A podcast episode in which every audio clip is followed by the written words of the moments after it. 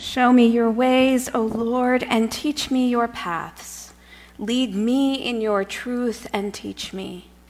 For you are the God of my salvation.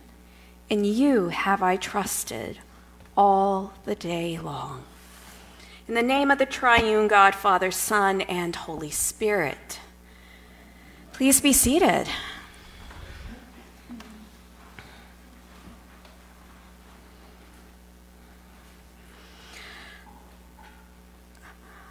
Of all images in Scripture, this ranks pretty high for me, today's gospel. This picture painted by Mark is breathtaking on one hand and untamed and raw on the other. For me, it's like a slow motion picture, and each part plays an important role in the whole of the story. I'll tell you why in quick paced Markan fashion. We're told about Jesus and that he came from Nazareth of Galilee.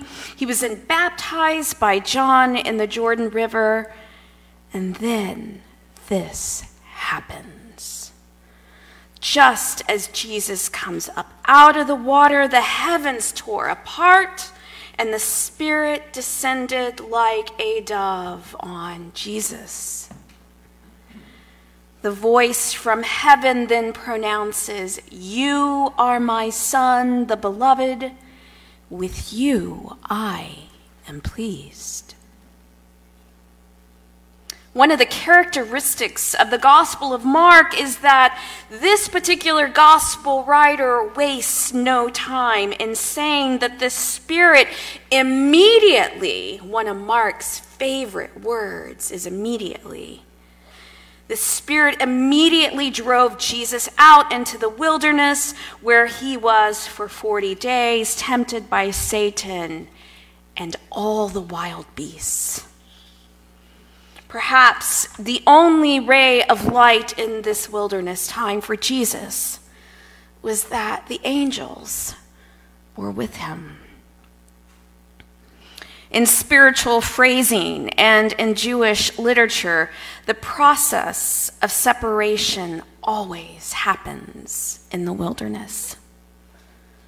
Whether in the barren parts of the Sinai Peninsula, the outskirts of the Promised Land along the Jordan River, or perhaps even the sketchy places of our own souls, the wilderness of our lives can sometimes be the places where big choices are made, which prove who we really are.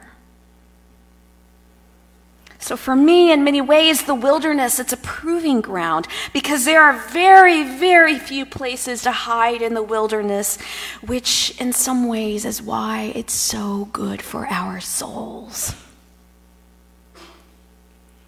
Evil hides, but goodness stays in plain sight, which is one reason why it is so scary. Yet, there is so much beauty in the wilderness.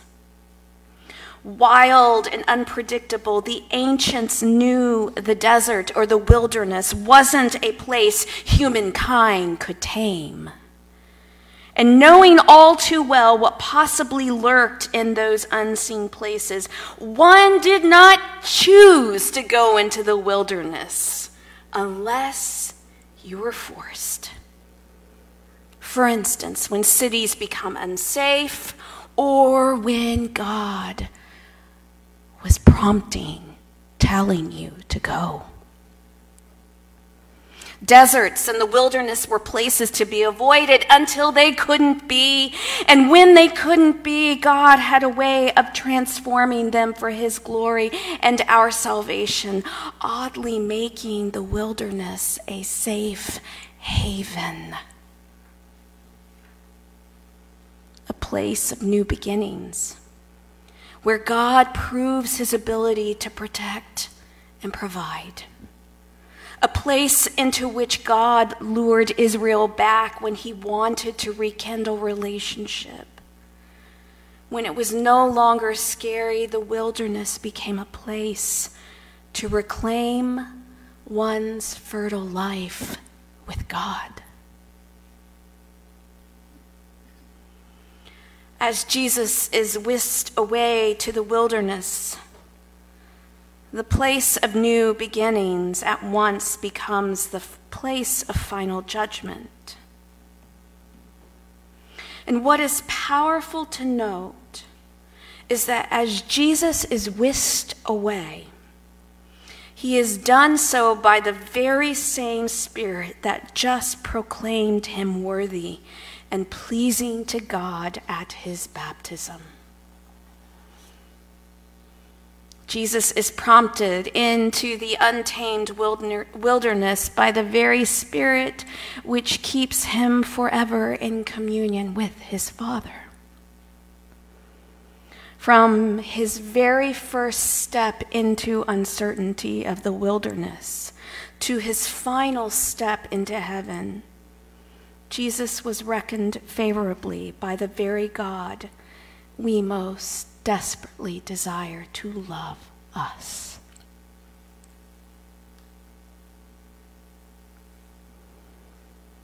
We began our Lenten journey together on Wednesday. And this, our first Sunday of Lent, we are welcomed, driven into the wilderness.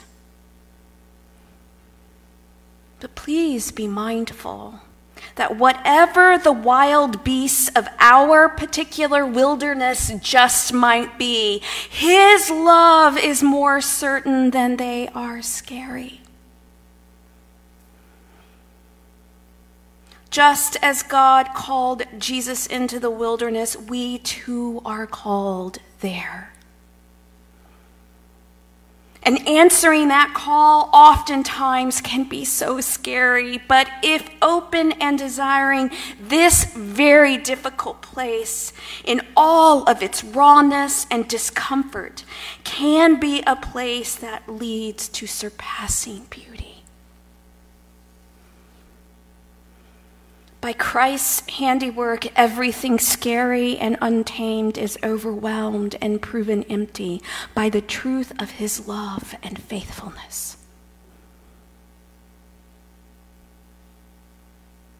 So, on this very first Sunday of Lent, on this very cold Sunday, somewhat ironic that our usual warm manger, that is grace, feels a bit more wildernessy today, doesn't it?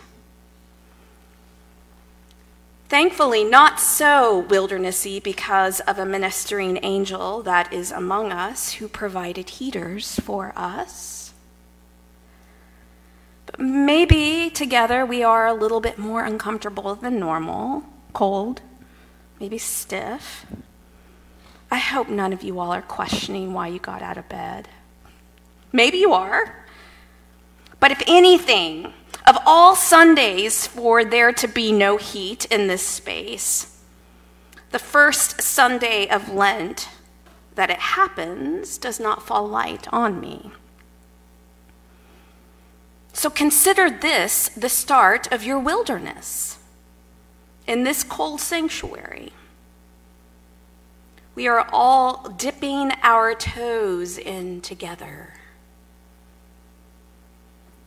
So, as we begin, and wherever you find yourself today, whatever wilderness you are walking now,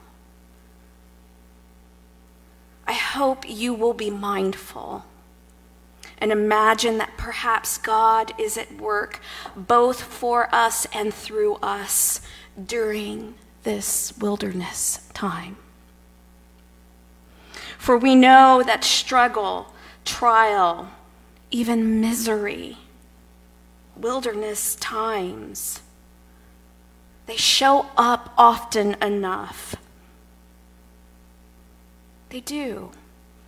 It's part of the spiritual path. We're not immune to them. So the wise soul considers the struggles and wonders in light of the story that we hold up this morning. The wise soul asks, even though I did not wish for this, how might God be at work through this? What, God, can I get out of this time? And how might God, how might you use this to help someone else? Hear me now. I ask these kinds of questions not to excuse wilderness times because I know when you're knee deep in all things wilderness, that's not helpful, frankly. And I also realize asking questions doesn't redeem struggle or suffering. But I ask because I know my people ask and wonder. But I also ask, and I have to remind us all that God's presence is with us during these wilderness times that often leave us feeling stretched beyond our abilities. Where sleep is elusive, where sadness is the only feeling, where sorrow consumes day in and day out, where we feel as though we cannot bear it anymore. God is with us.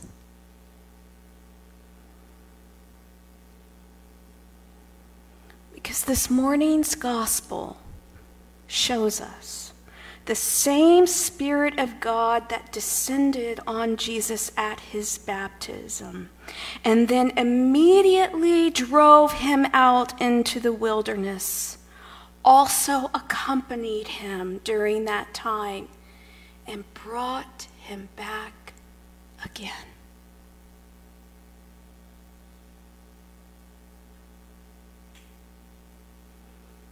So also God will not abandon you. You may feel like it, but it's not true. Because sometimes, and you may get mad at me for saying this, but I'm going to say it. From time to time, God drives us there for our own good. Lord, have mercy.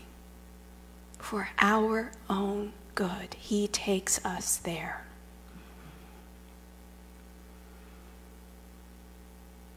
But this is the hope in it. God is always in the business of taking that which seems only to cause death and somehow mysteriously birth resurrection and new life. That is the hope we have. Your wilderness is going to be redeemed. You will have resurrection. I promise. Because God is more than able to take which seems to only cause death and bring new life.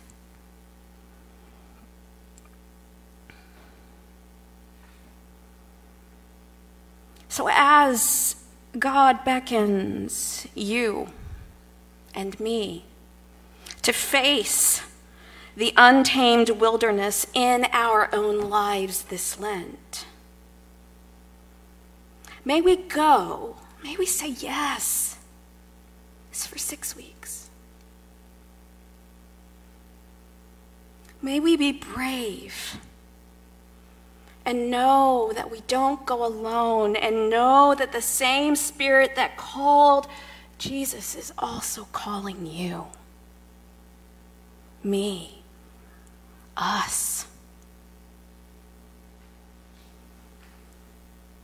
And as you dip your toe in, no, you don't go alone.